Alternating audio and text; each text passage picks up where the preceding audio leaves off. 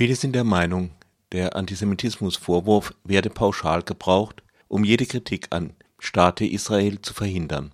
Dieses Argument ist aber selbst schon ein pauschales Totschlagsargument.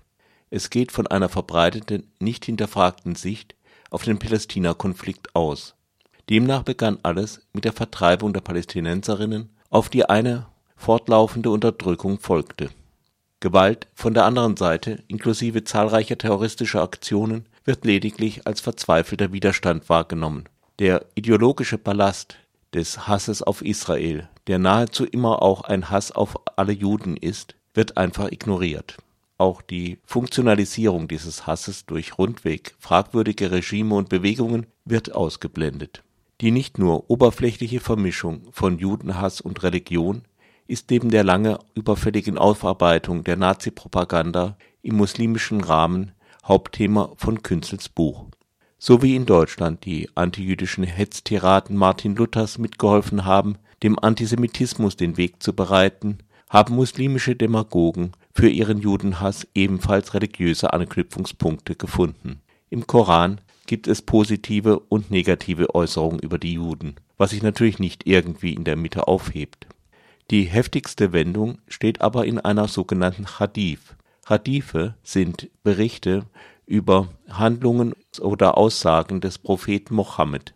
Die Hadithe füllen mehrere Bände und sind teilweise umstritten. Eine Minderheit von islamischen Theologen lehnt sie sogar ganz ab. Eine Hadith hat es jedoch im 20. und 21. Jahrhundert zu einer besonderen Prominenz gebracht. Sie lautet Der Gesandte Gottes, Gott segne ihn und schenke ihm Heil, sagt Die Stunde der Auferstehung wird nicht kommen, bis die Muslime gegen die Juden kämpfen. Die Muslime werden sie töten, bis sich der Jude hinter Stein und Baum verbirgt, und Baum und Stein dann sagen, O Muslim, o Diener Gottes, das ist ein Jude hinter mir, komme und töte ihn. Matthias Künzel weist zu Recht darauf hin, dass hier Heilsversprechen und Judenmord miteinander verbunden werden. Dieser Hadith wird in der Charta der Hamas zitiert. Bis heute hat sich die Hamas nicht eindeutig davon distanziert. Im Jahr 2017 machte der türkische Präsident Tayyip Erdogan eine unmissverständliche Anspielung auf die gleiche Hadith. In seinem Buch führt Künzel aus, dass die vom Prophet Mohammed besiegten Juden in der islamischen Welt als eine verächtliche Minderheit galten, wie auch die Christen. Eine Vorstellung von den Juden als mächtigen Weltverschwörern gab es nur in der europäischen christlichen Tradition dass sich solche Vorstellungen ab dem 19. Jahrhundert auch in islamisch geprägten Gesellschaften ausbreiteten, führt Künzel auf europäischen Einfluss zurück. Den Anfängen geht Künzel weniger nach. Sein Augenmerk gilt vor allem dem Einfluss der Nazi-Propaganda. Dazu hat er wenig beachtetes Archivmaterial durchgearbeitet bzw. entdeckt. In dem kleinen Ort Zesen an einem See in Brandenburg verfügten die Nazis über einen ausgezeichneten Kurzwellensender das fremdsprachige Programm wurde aufgrund von Rückmeldungen aus den jeweiligen Ländern angepasst.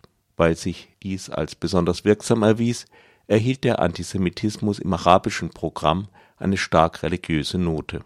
Bei der islamischen Al-Azhar-Universität in Kairo holten sich die Nazis eine Erlaubnis für das Rezitieren von Koranversen. So begann eine Propagandasendung häufig mit ein paar Versen aus dem Koran Rundfunk war ein ganz neues Medium, das entsprechend faszinierte. In den muslimischen Ländern standen die Rundfunkgeräte häufig in Kaffeehäusern oder auf Plätzen, da es nur wenige Rundfunkgeräte gab, wurde in Gruppen gehört. Die Alliierten starteten Konkurrenzprogramme, sie wagten es aber nicht, auch gegen den Antisemitismus der Nazis zu argumentieren. Das hätte wie eine indirekte Bestätigung der Nazi-Propaganda ausgesehen Schließlich behaupteten die Nazis dreist, die Alliierten seien von jüdischen Interessen geleitet. 1942 zeichnete die britische Botschaft in Kairo zum Beispiel folgendes Zitat aus einer deutschen Propagandasendung auf: Araber Syriens, des Irak und Palästinas, worauf wartet ihr? Die Juden haben vor, eure Frauen zu schänden, eure Kinder umzubringen und euch zu vernichten. Nach der muslimischen Religion ist die Verteidigung eures Lebens eine Pflicht, die nur durch die Vernichtung der Juden erfüllt werden kann. In der Regel führten solche Aufrufe nicht zu Angriffen auf Jüdinnen und Juden.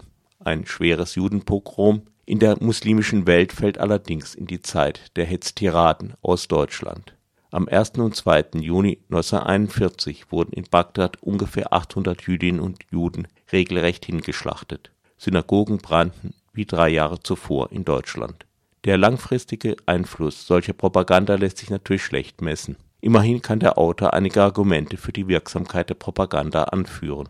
Bei Umfragen urteilten Muslime in Ländern, die von Cesen aus mit Nazipropaganda bestrahlt wurden, wesentlich schlechter über Juden als in Bosnien, das nicht von Auslandsprogrammen der Nazis erfasst wurde. Viele Muslime haben sich bis heute ein positives Bild von Adolf Hitler bewahrt, und zwar nicht trotz, sondern wegen des Holocausts. Der Rezensent kann das aus mehr als einem Gespräch leider bestätigen. Am Tag vor der Kapitulation am 7. Mai 1945 hatten die geschlagenen Deutschen noch immer ein Flugzeug übrig, um einen persönlichen Gast Adolf Hitlers in die Schweiz zu fliegen den Mufti von Jerusalem Amin al-Husseini. Husseini gehörte zu den Initiatoren mehrerer Pogrome gegen die jüdische Bevölkerung in Palästina und im Irak. Trotz seiner Beteiligung an Nazi-Kriegsverbrechen gelangte Husseini schließlich nach Ägypten. Mit propagandistischer Unterstützung durch die früher ebenfalls von den Nazis unterstützte Muslimbrüderschaft gelangte der Mufti an die Spitze des arabischen Palästina-Komitees er war ein Hauptverantwortlicher dafür, dass die arabische Seite den Teilungsplan für Palästina ablehnte und vier arabische Staaten den jungen jüdischen Staat überfielen. An der Verbreitung des islamischen Antisemitismus waren die Nazis kräftig beteiligt, aber brachten sie damit auch etwas völlig Neues in die Welt, wie es im Klappentext des Buches heißt, oder sprangen sie eher auf einen im Anfahren begriffenen Zug auf, Bereits bevor die Nazis in Deutschland an die Macht kamen, gab es Pogrome an Juden in Palästina. Das schlimmste war das Massaker von Hebron, bei dem 67 jüdische Bewohner Hebrons mit Beilen und Messern ermordet wurden, darunter zwölf Frauen und drei Kleinkinder. Gleichzeitig wurden 435 Jüdinnen und Juden von ihren arabischen Nachbarn versteckt. Al-Husseini gilt als Drahtzieher auch dieses Massakers. Er rechtfertigte sich bereits damals mit den angeblichen Protokollen der Weisen von Zion. Er benutzte also einen zentralen Text des europäischen Antisemitismus. Die Verbindung mit antijüdischen Aussagen im Islam brauchten dem islamischen Würdenträger die Nazis nicht erst einzuflüstern. Bereits vor dem Pogrom von Hebron schürte Hosseini Judenhass auch mit der Behauptung, die Juden wollten die heiligen Stätten des Islam auf dem Tempelberg zerstören. Ein absurder Vorwurf, der sich in der einen oder anderen Form bis heute gehalten hat. Auch der Vergleich zwischen östlichen und bosnischen Muslimen ist als Beleg für den entscheidenden Einfluss der Wirksamkeit der Radiopropaganda der Nazis nicht unbedingt geeignet. Schließlich erreichte die bosnischen Muslime Nazipropaganda auch auf anderen Wegen. Etliche tausend ließen sich für die SS rekrutieren, seelsorgerisch betreut von Hitlers Gast al-Husseini. Wenn es unter den bosnischen Muslimen weniger Vorbehalte gegen Juden gibt, dann kann das also nicht daran liegen, dass sie die Nazi-Propaganda zufällig nicht erreicht hätte. Sicherlich waren acht Jahre Judenhetze via Rundfunk aus Deutschland dem Antisemitismus in der muslimischen Welt förderlich. Aber es hing nicht alleine daran. Ein Kapitel überschreibt Künzel mit Israels Schuld mit Fragezeichen hier setzt sich Künzel kritisch mit einigen Vorwürfen gegen Israel auseinander. Was Künzel in diesem Kapitel schreibt, ist nicht falsch, lässt aber Dinge aus, die sich nicht so einfach wegdiskutieren lassen. Es gab auch eine israelische Terrororganisation, die Irgun, aus der später der Kern des heutigen Likud hervorging. Hinzuzusagen wäre allerdings, dass sich die Irgun erst nach Pogromen wie dem von Hebron formierte und dass sie die Antwort einer Minderheit darstellte. Wenn man Künzels Ausführungen in diesem Kapitel liest, so hat man den Eindruck, ein Teil der arabischen Bevölkerung sei halt während des Krieges davongelaufen und nicht wiedergekommen. Einige Vertreibungen hat es aber tatsächlich gegeben. Das sollte nicht verschwiegen werden. Von den Pauschalkritikern Israels werden diese Vertreibungen nicht erfunden, wohl aber aus dem Kontext gerissen der wäre, dass es die arabische Seite war, die 1947 den Teilungsplan der UNO ablehnte und stattdessen das kleine jüdische Siedlungsgebiet von allen Seiten angriff. Unerwähnt bleibt normalerweise, dass auch fast die gesamte jüdische Bevölkerung aus den arabischen Ländern vertrieben wurde. Viele Palästinenserinnen konnten hingegen in Israel bleiben und erhielten volle Bürgerrechte, während die aus Palästina geflohenen Araberinnen in den arabischen Staaten außer Jordanien kein volles Bürgerrecht erhielten. All diese Umstände werden gerne unterschlagen. Trotzdem sollte der Autor nicht so tun, als habe es überhaupt keine Vertreibungen gegeben. In weiteren Kapiteln setzt sich der Autor mit der Frage des Umgangs mit muslimischem Antisemitismus unter Migrantinnen und in Deutschland aufgewachsenen Muslimen auseinander. Er zitiert verschiedene Stimmen, die dafür plädieren, die hiesigen Muslime etwa in Schulklassen doch ja nicht mit der deutschen Vergangenheitsbewältigung zu konfrontieren. Künzel sieht darin eine Weigerung, die Muslime als mündige Bürger zu betrachten, einen Rassismus der reduzierten Erwartung.